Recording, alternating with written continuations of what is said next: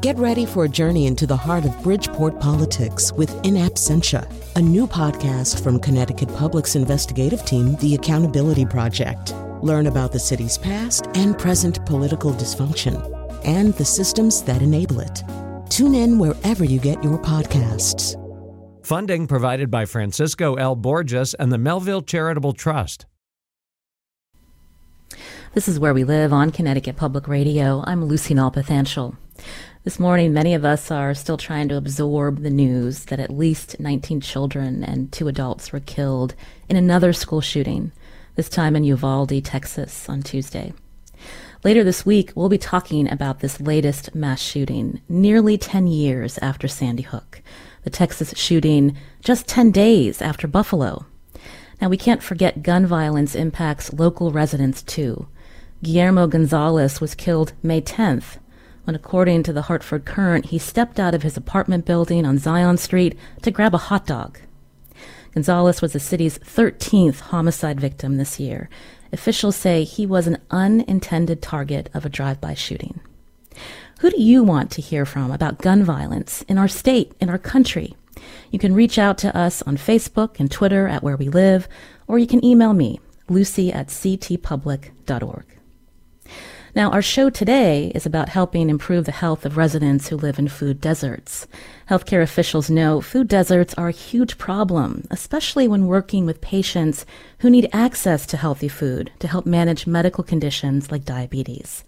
Coming up where we live, we learn about a pilot program through Hartford Healthcare that treats food as medicine. Just this month, the hospital system opened a small grocery store, also known as a food pharmacy, on its property in Hartford. It's called the Healthy Food Resource Center. We're going to learn more, and you can join us. 888-720-9677. That's 888-720-WNPR. You can share a comment again on Facebook and Twitter at Where We Live. Joining us first on the phone is a Connecticut resident, Jessica Soto is a patient at the Hartford Healthcare Food Pharmacy. Jessica, welcome to our show. Hi, thank you. Good morning. Can you tell our listeners a little bit about yourself, where you live, and what were some of the health challenges that brought you to this pilot program? Um, I am 35 years old and I live in Hartford, just minutes from the hospital. Um, and I got started with the food pharmacy through the Bridge and Infusion Clinic. Um, due to I well I have diabetes and I suffered a massive heart attack um, March 15th. Um, so I've had to completely change, you know, my lifestyle and the way I eat, and they referred me to the food pharmacy, and it's been a blessing because I can get so much. They help so much, and and everything is things that I can eat um, for my special diet. Mm. Well, I'm glad to hear that you are doing better since that massive heart attack, uh, Jessica.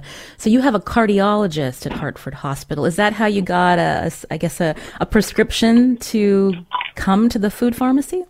Yes, it is where um you have to have a prescription um and a referral from your cardiologist. And I do. I see uh, Christine Cosgrove over at the Bridge and Infusion Clinic, as well as Dr. Um, Riaz at the cardiology building on retreat. Mm. You know, backing up a little, when you shared with us that you had this heart attack and that you have diabetes, you know, how has this impacted uh, what you do outside the home, uh, your job, uh, your interactions with family? It's been very hard. I cannot work right now um, because of the heart attack and the damage to my heart. I um, have advanced heart failure now. Um, so I've been out of work, which has been, you know, it was hard. I couldn't, I couldn't keep food on the table for my children. Um, as far as my family, I don't have a lot of family support here close to Hartford, so um, it's kind of just me and my boys. Mm-hmm. Um, um, so tell us a little bit about your boys and, and when you had to stop working. You know how you've been able to manage, Jessica. It's been tough. Um, thank God for food pharmacy. Um, David and and Dorelli and just everyone over there. It's been a blessing. It helps a lot. Um, I can go once a week and get you know produce, fresh meats, anything. Um, so that's been a huge help. Um, I homeschool my kids, so um, it's given me a little more time with them to do that now that I'm not working, but it just makes it financially harder in other ways. Mm. Again, you're hearing Jessica Soto, who uh, is a Connecticut resident, and she's a patient at this pilot program that Hartford Healthcare rolled out this summer. It's a so called food pharmacy, and we're going to hear more about um, how this is helping Jessica um, have access to healthy food and, and changing her diet to help manage her, her health condition. But I wanted to bring into the conversation David Fichandler, who's Senior Director of Clinical Operations at Hartford Healthcare. Dave, welcome to our show. Good morning, Lucy, and thank you for having me. Um, so we were hearing a little bit about how Jessica was referred to the so-called food pharmacy. Again, it ha- it's actually called the Healthy Food Resource Center. So where did this idea come from? Yeah, you know, this is an idea that's been brewing for for some time. Uh, I think I can I can trace its roots back to 2019 when we were doing our community needs assessment and understanding you know what our patients were experiencing what our families were experiencing. And as part of that and digging a little deeper we discovered that our patients and their families were making choices between coming to medical appointments um, and and feeding their family and in some cases getting medications or feeding their family.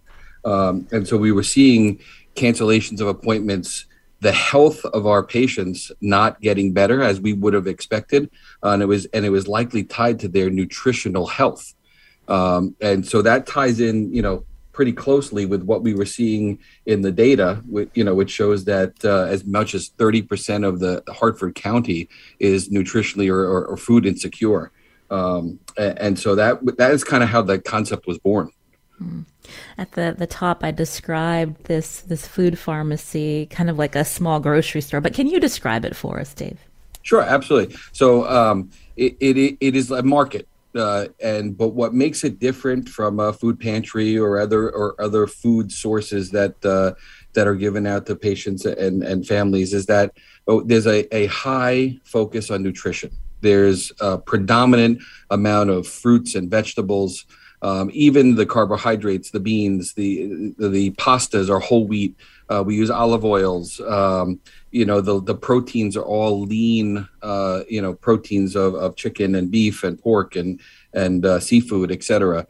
That allow folks to make healthy choices in partnership with the clinical teams. And I think that's one of the most important differentiators that Jessica described is that the partnership with the clinical teams is what helps to make this a success. It's not just the distribution of the food. Right. Jessica Soto is still with us. So, Jessica, walk us through when you walk into the food pharmacy. Again, this is on the grounds of, of Hartford Healthcare. Uh, you know, who's guiding you? Um, how are you shopping for food for you and your two boys? Um, well, when you walk in, you're greeted by Dave and his wonderful team, um, and they they they point you in the right direction. Not only do they point you in the right direction, um, you know, they, if they see that you didn't grab something, they'll say, well, you know, have you ever tried to eat, you know, Brussels sprouts? And no, I haven't, Dave. And they will, um, well, you can, you know, you should try them and you can make them this way. And they not just point you in the right, they give you recipes. Um, they're a huge help. Um, just in, many people who are walking in there probably have not lived the healthiest lifestyle. Um, let's be honest. So I surely did not. This was new for me.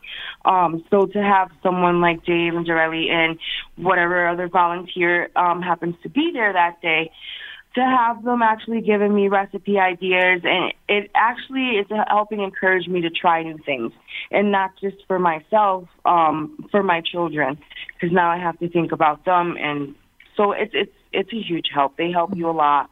Um so they greet you and you just um grab, you know, they provide the bags for you, the reusable bags, and you just go through and grab. They have, like they said, fresh produce and vegetables, um, lean meats and seafood. The pastas um, are whole wheat. The flour is whole wheat. The rice is whole wheat. But um, my boys and I are loving it so far. We don't see a difference in taste or anything. Well, that's good to hear. So tell us before you started going to the food pharmacy, you know, where were you able to access uh, food? Uh, uh, you know, what were you buying, and you know how this how this has changed again? Um, maybe some of the food that you're cooking at home, Jessica. Um, I I receive food stamps, um, so I you know was having I would have some help from the state. Um, I was doing groceries, but I will admit I was not shopping the healthiest. I wasn't buying whole wheat anything. Um, as not even the oil. I wasn't buying the olive oil. Um, so you know that's how I was grocery shopping before.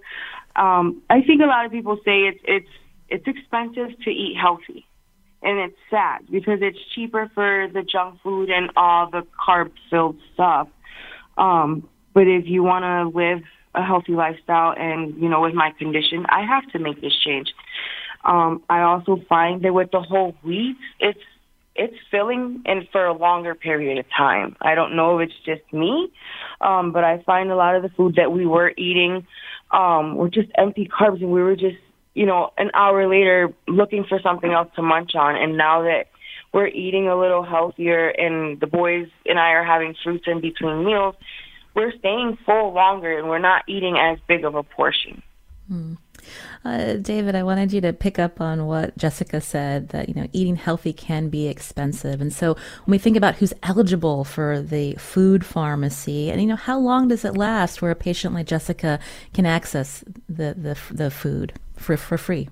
Yeah, that's an important point. You know, so we are working uh, to develop healthy habits, but it is a partnership, right? So we can't uh, grow and sustain and build the program, um, continuing to feed, knowing what the demand is uh, for perpetuity. So we, we work with just folks like Jessica and other families, and over time, over the next three or six months, we will work to connect them in with resources that will allow them to continue um, to be able to shop healthy and shop healthy in the community. So we're partnering uh, with with other groups like Food Share. Uh, my local chefs, uh, Vanessa Sina, has been hugely helpful. C-Town uh, here in Hartford, our own Hartford Healthcare Food Nutrition Services, to be able to help educate give resources and get access to food not just in one market in on the Hartford Hospital campus but across the city and the region. Hmm. When you think about the footprint that Hartford Hospital has, uh, the neighborhoods, the people that are living uh, far below the poverty line, and how difficult it is to make food choices when they've got other bills they have to pay, and there isn't uh, an easy way to get to places that may have uh, more of a variety of healthy options, Dave. Yeah, and that's our goal, right? So we we can't. Um, fix everything right away, right? We're taking this pilot program to try and establish the the model and then hope that this becomes something that could be far more sustainable, far more broad than one hospital, one location, uh, because the demand um, is pretty significant in the city of Hartford and beyond. Mm. And you have a collaboration with Food Share. Can you tell us more about how you're stocking the food pharmacy? Yeah, so it, it, it, has been an absolute um, blessing to have the collaborative efforts of Food Share, um, C-Town Markets here in Hartford, um, the, the, My Local Chef team with Vanessa, just to be able to provide us with fresh um, access to food, but also culturally sensitive food, knowing the populations that um, that you, you, know we service and that have a demand in the immediate pilot phase. Um, and so having the we couldn't do it on our own uh, and so the capacity to have access to have food delivered to us have it be you know the fresh produce beyond it being seasonally appropriate just the access to the fresh not just canned foods and and bags of of, of carbohydrates but really the fresh produce um, and the fresh meats with local farmers um, from you know in the in the Connecticut in the in the Hartford region has really really been a godsend and, and what's allowed us to help people like Jessica. Hmm. Jessica, you're still with us. Uh, Dave said that it's important to have a food that is culturally sensitive. So, talk uh, through with that. You know, how do you respond when you think about maybe some traditional foods that you like to make, uh, that your their boys like to eat, and the fact that do you have to give that up completely? I mean, how are you walking that line? Um, uh, we're doing okay because they they actually are very culture uh, friendly with some of the things that they have. Um, my huge thing is I love sweet plantains. And every time I've gone, you know, since I started two weeks ago, they have the sweet plantains and um, they, you know, have the olive oil instead of, you know, because those are fried, instead of frying them in regular oil, I now fry them in minimal olive oil. And that's something that I can still have, you know, once in a while. And they have that. Um, they have a lot of the, um, I don't eat a lot of them. I would love to, but I wouldn't even know where to start and how to cook them. Uh, a lot of the I'm Hispanic, and a lot of our culture, like a lot of things like yame and things like that, and they have those there. Um, their produce variety is is amazing. Um, they had papayas when I went on Monday. I've never had it, but I'm going to try it. Um, and it's and like Dave said, they have you know fresh stuff from the farm. They have fresh eggs from the farm, milk.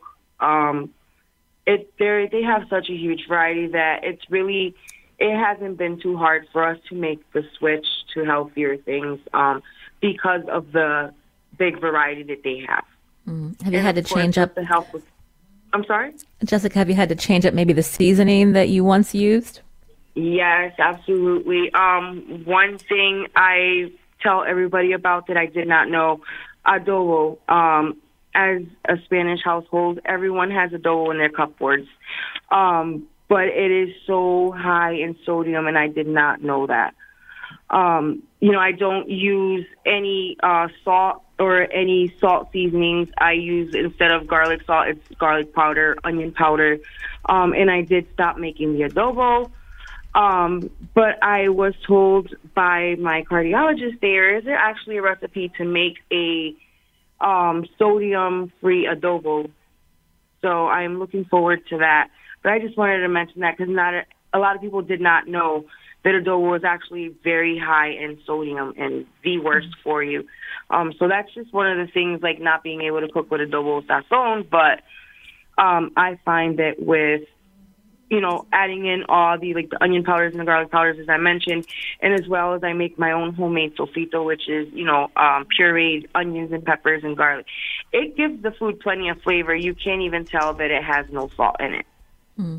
So I've got to ask Jessica, how are you doing now? I know you're a new patient to food pharmacy, but are you seeing um, the the changes uh, when you go to the doctor um, based on this this new diet? Um, I have. I actually went to the doctor just the other day, and I am down six pounds. Excellent. This week alone. So I'm doing good because I was retaining a lot of water as well. Um, but with the diet, um, it's helping. I am down, like I said, six pounds. Um, I I feel like I have more energy. Um, my heart is getting, you know, it's it's a it's going to be a long road, but it's getting better. Mm, and your blood sugars? And my sugars are getting better. Well, that's great to hear, uh, Jessica.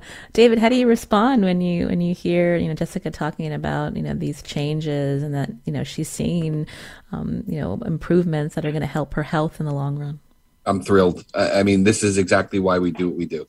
Um, to know that that we can help people um, uh, like Jessica and her family and her boys um, as well as the other 250 or so folks that are starting in this pilot program. But it also um, makes me, pardon the pun, it makes me hungry to want to do more because we know that no matter how many people we help, there's still a greater need. Um, so I'm excited. I'm thrilled, thrilled for Jessica. Um, and it's just so validating for the work that we do, but it also makes me want to get more people access as soon as possible. Right. And this is a pilot program I just started uh, this month. I had mentioned at the top of the show this is for people with particular health conditions like like diabetes or cardiac conditions. But I understand that this is also open to uh, women prenatally. So tell us about that. Yeah, so we we, we went uh, and targeted three specific populations: the the cardiac congestive heart failure uh, group, um, as Jessica mentioned, the uh, the bariatric, those folks who are either um, uh, morbidly obese and working through their dietary evolution, or who are in um, in a surgical component um, from within the, the city of Hartford, and pre uh, uh, the prenatal, uh, the Women's Ambulatory Health Service, which is our, our pre pregnancy group. And the, the intention there is really to look at if we can help moms before the babies are born, help themselves and their families be healthier, we can then help to improve the health of the entire family longitudinally over time.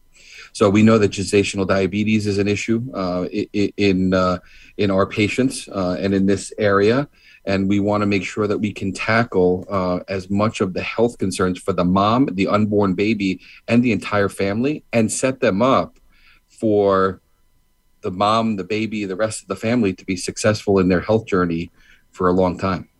Hmm. Anything like this in our state, or is this fairly unique, Dave?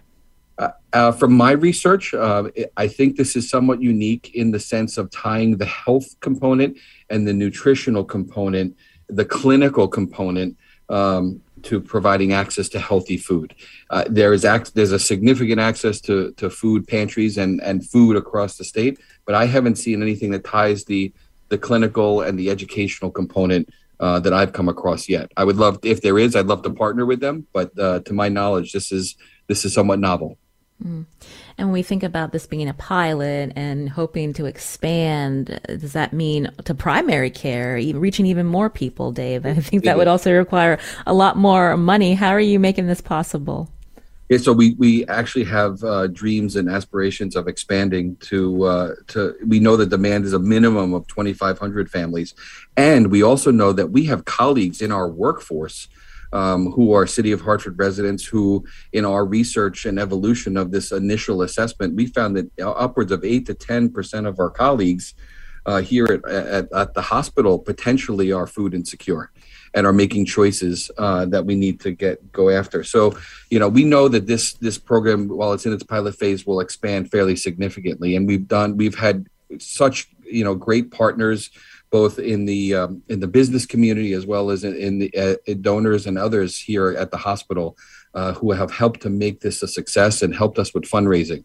Uh, we've been able to raise you know upwards of uh, several hundred thousand dollars at this point uh, to help support the operations, the staffing, the purchase of equipment, et cetera. Um, and we have visions of continuing to to move that along. I also would be remiss if I didn't say that you know the hospital and the health system have made a significant investment um, from the, the money of the operations of the hospital themselves to make this a success and sustainable. You're hearing David Fichandler here on Where We Live, Senior Director of Clinical Operations at Hartford Healthcare, as we continue to learn about the food pharmacy and talk about food insecurity, also local efforts to help Connecticut residents beyond this pilot. He's going to stay with us, but I want to thank Jessica Soto for coming on the show. Again, she lives in Connecticut. She's a patient at the Hartford Healthcare Food Pharmacy. Jessica, such a pleasure to talk with you. We're glad that you're doing better. Thanks for coming on. Thank you so much. It was my pleasure. Thank you for having me on. You're listening to Where We Live on Connecticut Public Radio. We'll be back after a short break. You can join us 888-720-9677. That's 888-720-WNPR. Or find us on Facebook and Twitter at Where We Live.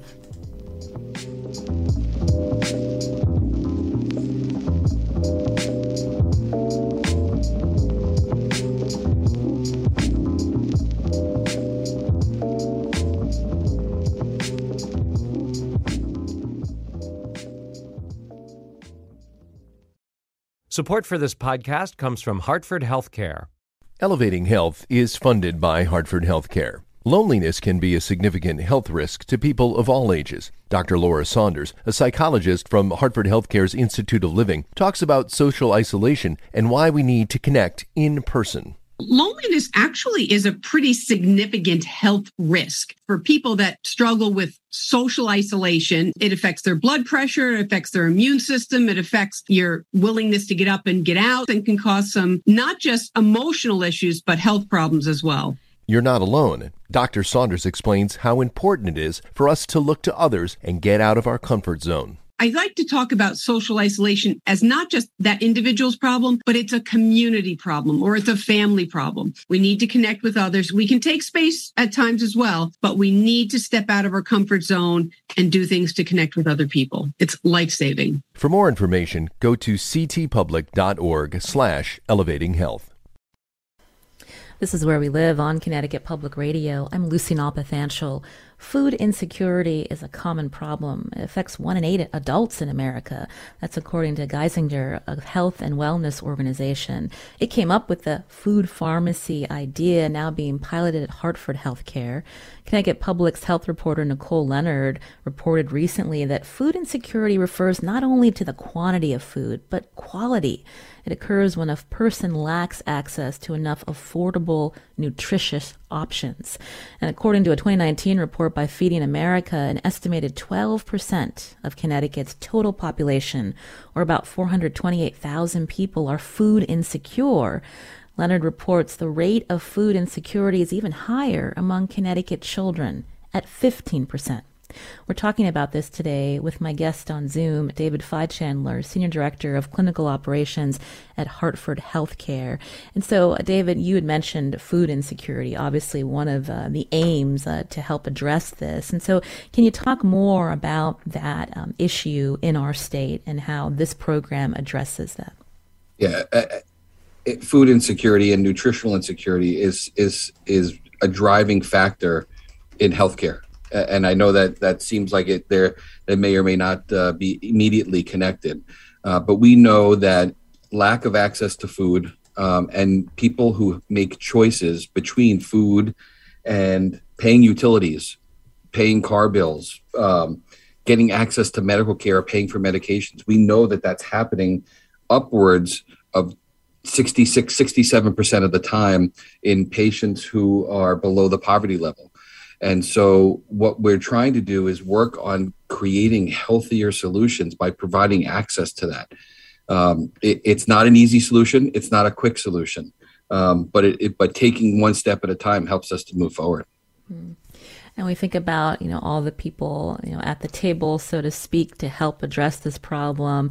You know the the hospital system can only do so much and policymakers also need to stand up when we think about food deserts and the access to uh, you know grocery stores. How do you bring them into the community uh, david? Is that also part of the plan uh, to reach out uh, to lawmakers uh, when we think about efforts to strengthen this Absolutely. When we think about health, it, it's not just food. It, you know, it's longitudinal. It, it affects so many aspects of, of living in Connecticut, um, regardless of where you live and how you live. So I think that we're at a point where we're piloting this program at this point with the expectation that we'll have enough meaningful information, data, and outcomes from patients and their entire families to show that this this program um, is effective at improving not only the health outcomes, but the medical costs involved in care and the overall health of the residents of the state, which creates a pretty compelling case uh, for our lawmakers to consider. Mm-hmm. I mentioned 12%, an estimated 12% of Connecticut's total population are food insecure. So, panning out to get another perspective on this issue, uh, joining us now on Zoom is Alder Devin Avshalom Smith. He represents Ward 20 in New Haven. That's the Newhallville neighborhood. Uh, Alder Devin, welcome to our show.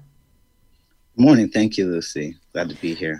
And so when we talk about food deserts, uh, again, uh, you're representing uh, a neighborhood among the New Haven Alder, and so, and so, I'm wondering if you can talk about you know this issue in your neighborhood and, and how you're seeing efforts to connect residents with healthy food.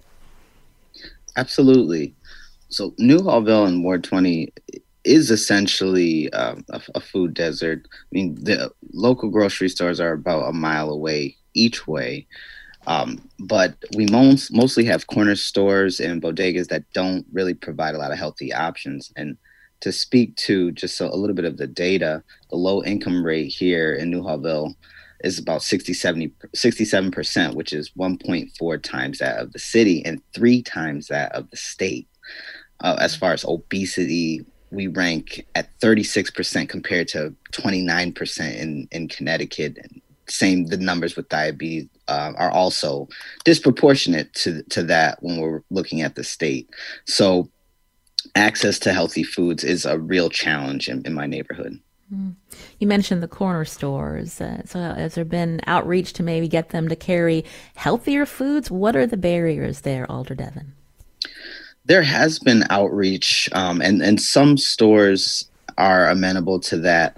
But what we run into is kind of twofold where corner stores have trouble finding affordable produce for themselves to purchase and where residents are not exactly comfortable with the conditions of the stores all the time to purchase the food but that is why we uh, have are looking for and have found some solutions in our community gardens um, we're working very diligently to unify the community gardens we have in our neighborhood systematize growing harvesting and food distribution to the community so tell us more about that, these community food growing programs. Absolutely. So most of our community gardens are leased on city owned plots by an organization called Gather New Haven. And they really provide the autonomy to community members to decide what happens on that land. So I have been very involved for the past four years with community members and others to make sure that community has access to the gardens culturally appropriate foods are being grown. And as I said, we're working on systematizing the actual distribution so that it's equitable and making it um, available to folks in a way that they can see food demonstrations um, and feel really a part of the process. Mm. You also mentioned it's important to grow culturally appropriate foods. You know, that's really important because when people um, are dealing with uh, health issues and they're being told, you know, you know, we can help you access healthy food, but you don't want to drastically change their diet because it may not be a, long-term uh, um, outcome. And so, can you talk more about that, Alder Devin? Definitely. In Newhallville, uh, many residents and families have migrated from the south. Perhaps their grandparents generation uh, older generation. So we have a lot of staple items that we grow such as collard greens mustard greens squash things that are familiar and, and often uh, deemed soul food so that uh, folks feel comfortable with what we're growing and what they can get knowing um, it, it's close to home. Right and when we think about uh, the options, you know, to purchase food, you know, what are the closest options? You said there, that there's a mile away, and that's why there's only the corner stores that are that are able to be in walking distance. Alder Devin. Correct.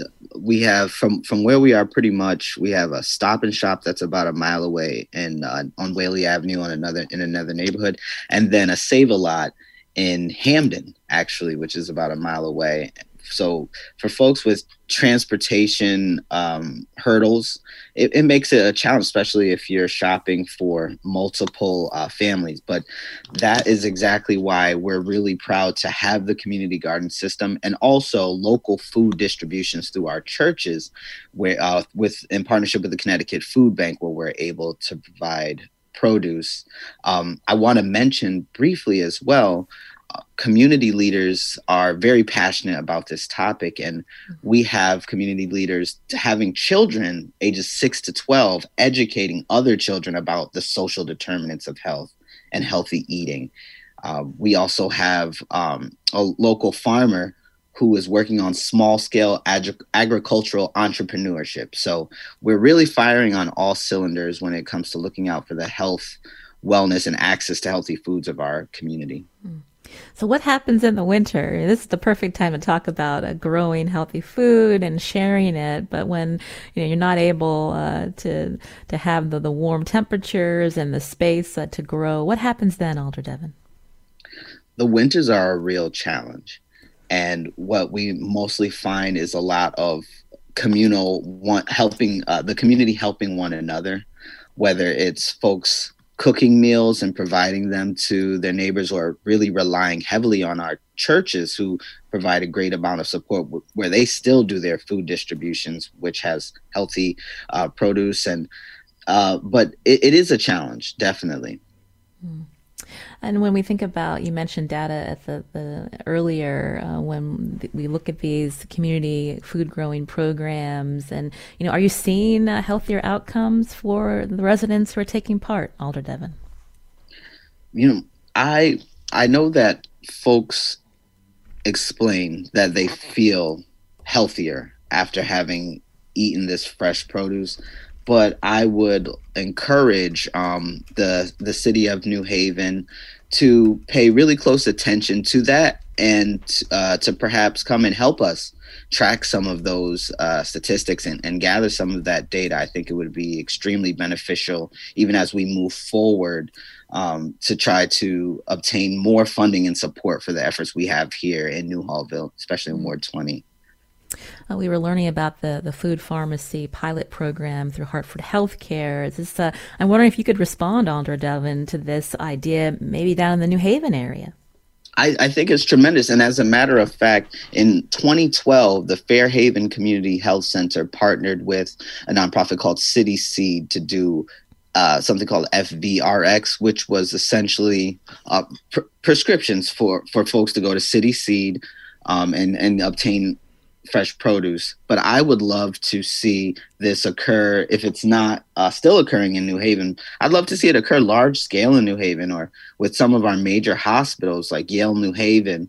Um, I think that it would be tremendous just hearing the the story of the resident who was on Jessica. Um, mm-hmm. I'd love to hear testimonial like that from folks in my neighborhood as well. Well, thank you so much for coming on to tell us about some of these local efforts to help food insecure residents. Again, that's uh, Alder Devin Avshalom Smith, who represents Ward 20 in New Haven. That's the Newhallville uh, neighborhood. Alder Devin, thank you for your time today. Thank you. I wanted to just go quickly back to David Fichandler, who's still with us, Senior Director of Clinical Operations at Hartford Healthcare. We had a listener call in. She left her phone number. She wants to volunteer at the food pharmacy, David. That's wonderful. We'd love to uh, have access to her. Um, All right. So pass it along, and we'll. I would love to connect with them. All right. Well, we'll, we'll, we'll be sure to do that. And we thank you for coming on to tell us about this pilot again. Just starting this month, we'd love to check in and see how it's going and, you know, if the plans to expand um, when that time comes. We'd love to have you back on, David. That sounds fabulous. Looking forward to it. That's David Fichandler again with Hartford Healthcare.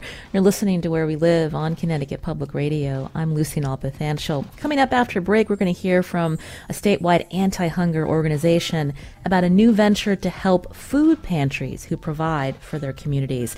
You can join us too. Find us on Facebook and Twitter at Where We Live.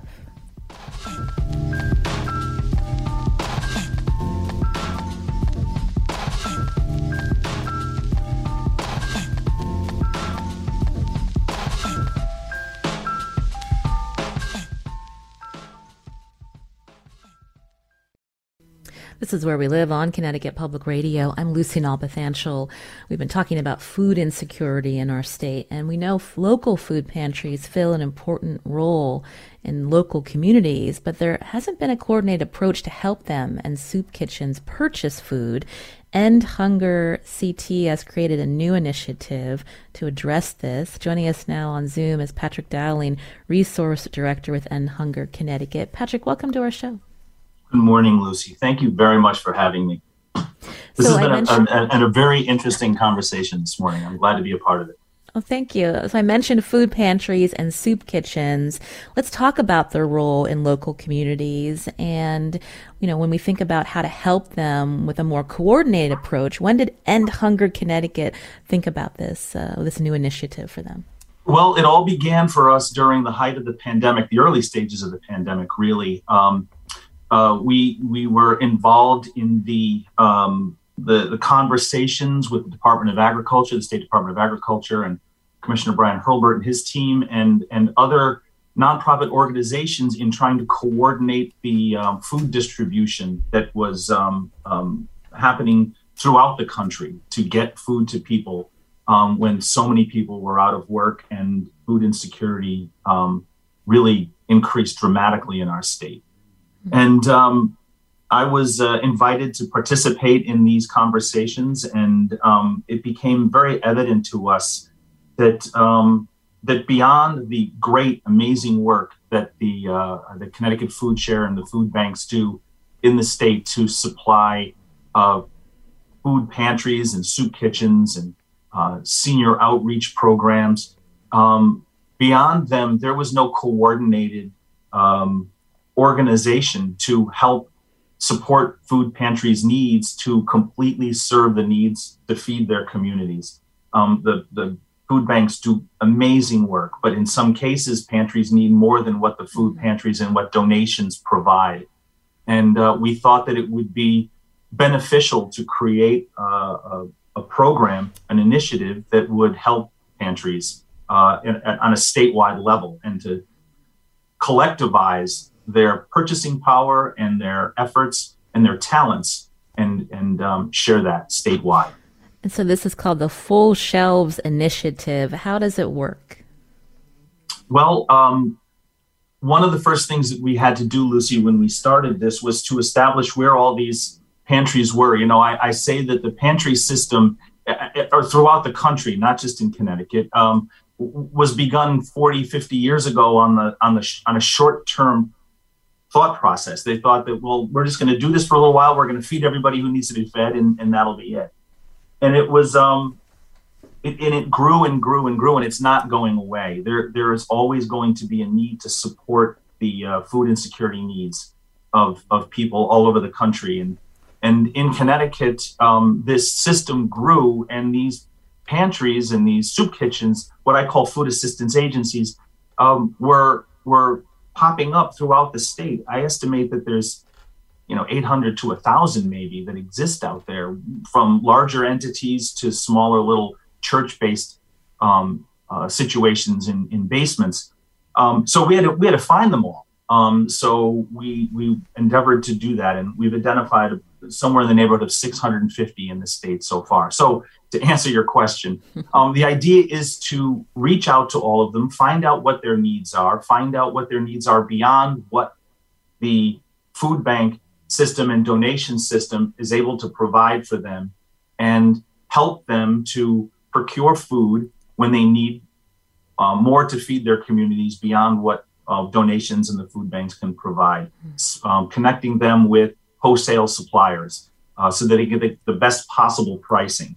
Um, it seems to us that these pantries are independent little organizations that don't have any um, power, any any purchasing power. But if we collectivize that purchasing power, um, we can get them better possible pricing and higher quality food uh, and um, and consistent uh, quality food and deliveries to their door when they can meet the thresholds for for purchasing. Mm.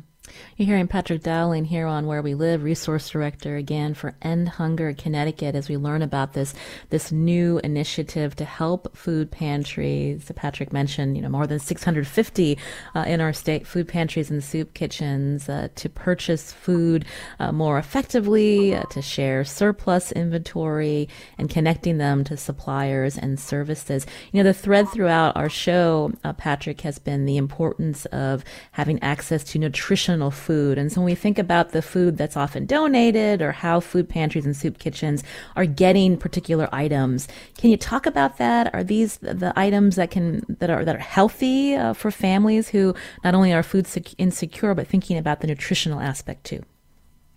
Well, you know, coming into this, I I learned a lot. I learned a great deal about you know I've I've been in the um, the food industry my whole life. I, I, worked for a restaurant group for many years and was a consultant. And still knowing the food industry as much as I did, I still didn't fully understand the, the pantry system. And, it, has been quite an education for me.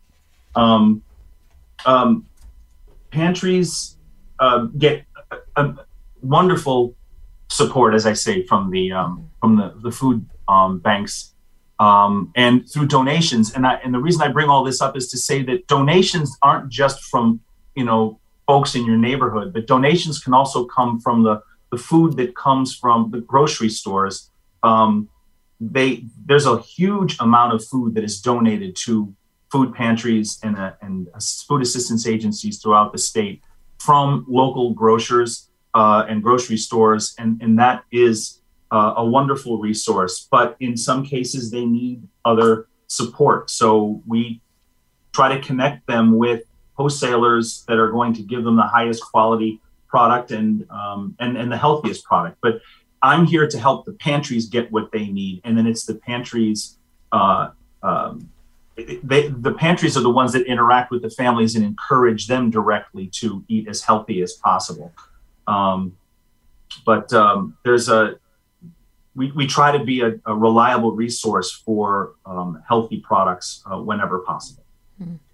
Uh, End Hunger Connecticut, I understand, also manages the SNAP outreach hotline for the state, and and then think there's also managing the farmers market program. And so, can you can you talk more about that? You know, other options too to to connect uh, residents with with healthy food. Thank you so much for asking, Lucy. Yes, I, am so proud of what we do at End Hunger Connecticut and the Full Shelves Initiative. While it's it's um, you know my thing and, and, what I'm focused mostly on, um, I uh, we we do great things. We run the SNAP um, uh, hotline and assist people um, throughout the state to um, access their SNAP benefits. And I do want to say that the SNAP call number for anybody who's listening who think they might be able or, or might need support or would like to find out more about benefits, uh, the number is 866 974 7627. Um, so we um, we help uh, thousands of people uh, every year. We, we helped um, over 3,500 uh, individual cases last year um, and, um, and enrolled uh, almost 2,000 people into the program last year. Uh, so the SNAP call center is very, very helpful to um, getting people to that food resource when when they're food insecure and when they need that help.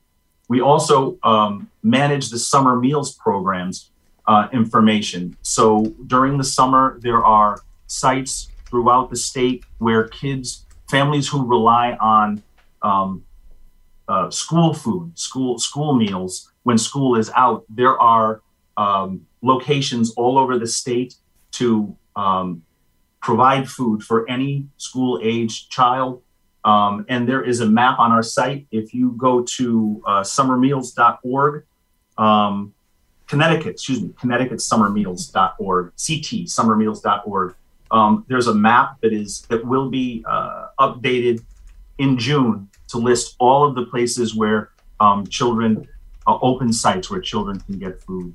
And then the other thing you mentioned was the um, the uh, SNAP doubling benefits. Uh, there are 25 farmers markets throughout the state um, Bridgeport, Danbury, Ellington, Hartford, Manchester, Middletown, Britain, New Haven, Wethersfield, and Willimantic, where there are farmers markets where um, families who um, have SNAP benefits, when they go to those markets, those participating markets, when they swipe their card, say for a $10 purchase, they will get $20 worth of tokens or coupons to spend. So they're SNAP benefits are doubled when they go to these participating farmers markets. So that it encourages families um, on this with SNAP benefits to eat healthier and to get um, healthier foods at the farmers markets. Mm.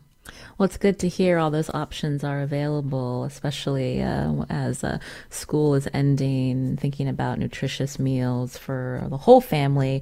Thank you so much, Patrick Dowling, again, for coming on to talk about this, this new initiative to help food pantries and soup kitchens, the Full Shelves Initiative. Patrick is the resource director for End Hunger Connecticut. That's a nonprofit, so if, if listeners want to help, they can also support your organization, Patrick. Oh, can I uh, uh, actually say that we're in the middle of a capital fundraising campaign right now, and until June 8th, uh, any donations that come in to help support our organization um, will be matched one to one through the Hartford Foundation for Public Giving, who has generously offered us a $20,000 match on fundraising. So uh, I thank you very much, Lucy, for for mentioning that. Um, I, I, would encourage anybody who's in a position to to contribute to us so that we can help these pantries um, throughout the state. And I will say, Lucy, I'm going to be calling David Chandler after this because I want to see if there's a way that we can work together uh, to help his community as well. That's good. That's good to hear. Patrick, thank you for your time today on the show. Thank you, Lucy. I'm Lucy Nalpathanchil. Today's show produced by Sujatha Srinivasan. Our technical director is Kat Pastor. Again, later this week, we'll be talking about this latest mass shooting, the gun violence that's happening in communities across our country, including in our state. We want to hear from you. Again, you can reach out to us on social media at Where We Live, and you can email me, lucy at ctpublic.org. Back tomorrow.